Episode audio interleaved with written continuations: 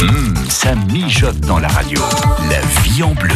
Allez, on se prépare hein, pour euh, les vacances et on voyage grâce à notre globe-trotteur culinaire en compagnie de Benoît Thérèse. C'est Gilbert Guillet qui est avec nous ce matin sur France Bleu Mayenne. Bonjour Gilbert. Bonjour Benoît. C'est notre dernière étape aujourd'hui avec vous euh, dans cette région du sud-ouest. On a détaillé Ah oui, plein pas- de choses avec vous, euh, que ce soit évidemment au niveau de l'élevage, au niveau des spécialités comme le piment d'Espelette par exemple, au niveau des fromages.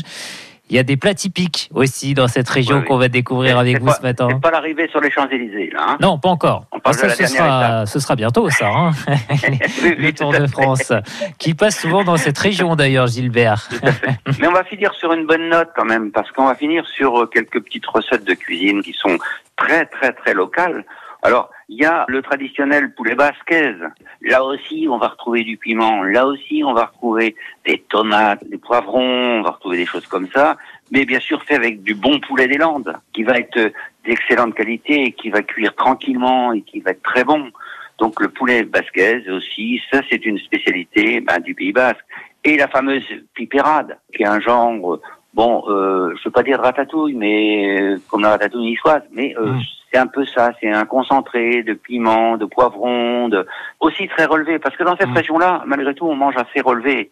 Mais Bah d'ailleurs, Gilbert, la pipirate, ça ressemble un petit peu à des plats qu'on fait aussi au, au Maghreb, comme la tchatchouka. C'est un petit peu le même genre, euh, de la Tout tomate, fait. du poivron, on met un œuf dessus. C'est un petit peu le, le même genre de Voilà, cuisine. Voilà, voilà. Et la pipérade, bah, vous savez que vous faites des toutes petites coupelles de pipérade à l'apéritif. Eh ben, ça, c'est parfait. Excellent. Ouais. Et alors, je vous avais parlé une fois de la garbure béarnaise avec Oui. le haricot tarbet. Alors ça, la qu'est-ce que garbure c'est béarnaise, Oui. C'est surprenant parce que la garbure béarnaise, c'est une soupe.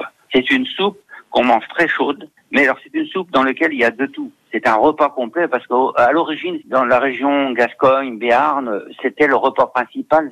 On mangeait une garbure et puis voilà, c'était le repas du soir. Hein, alors dans la garbure, on va y trouver les haricots blancs, on va y trouver de tout. On va trouver de la du confit de canard, on va trouver du lard, on va trouver aussi. Alors ce qu'on fait euh, souvent une spécialité, c'est qu'on met euh, on fait saler les têtes de porc et on met la tête de porc salée à cuire dans la garbure, qui donne un goût très particulier. Et tout ça, on va euh, mettre ça euh, à cuire tranquillement. Tout va cuire ensemble avec les haricots, les haricots tarbais, et on va euh, mettre des, des carottes en gros morceaux. On va mettre même quelques pommes de terre, et tout ça, ça va cuire, mijoter tranquillement dans une marmite, et on va verser ça sur des croutons de pain de campagne, du gros pain de campagne, et on mange ça bien chaud. Ça, c'est pour la, ça, c'est pour la garbure. Mais alors, il y a du sucré aussi dans cette région. On peut prendre un petit dessert, Gilbert. On va pas oublier les gâteaux basques.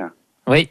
Et puis le pastis landais, qui est un genre de gâteau basque, hein, qui est un- une pâte levée avec des raisins secs à l'intérieur.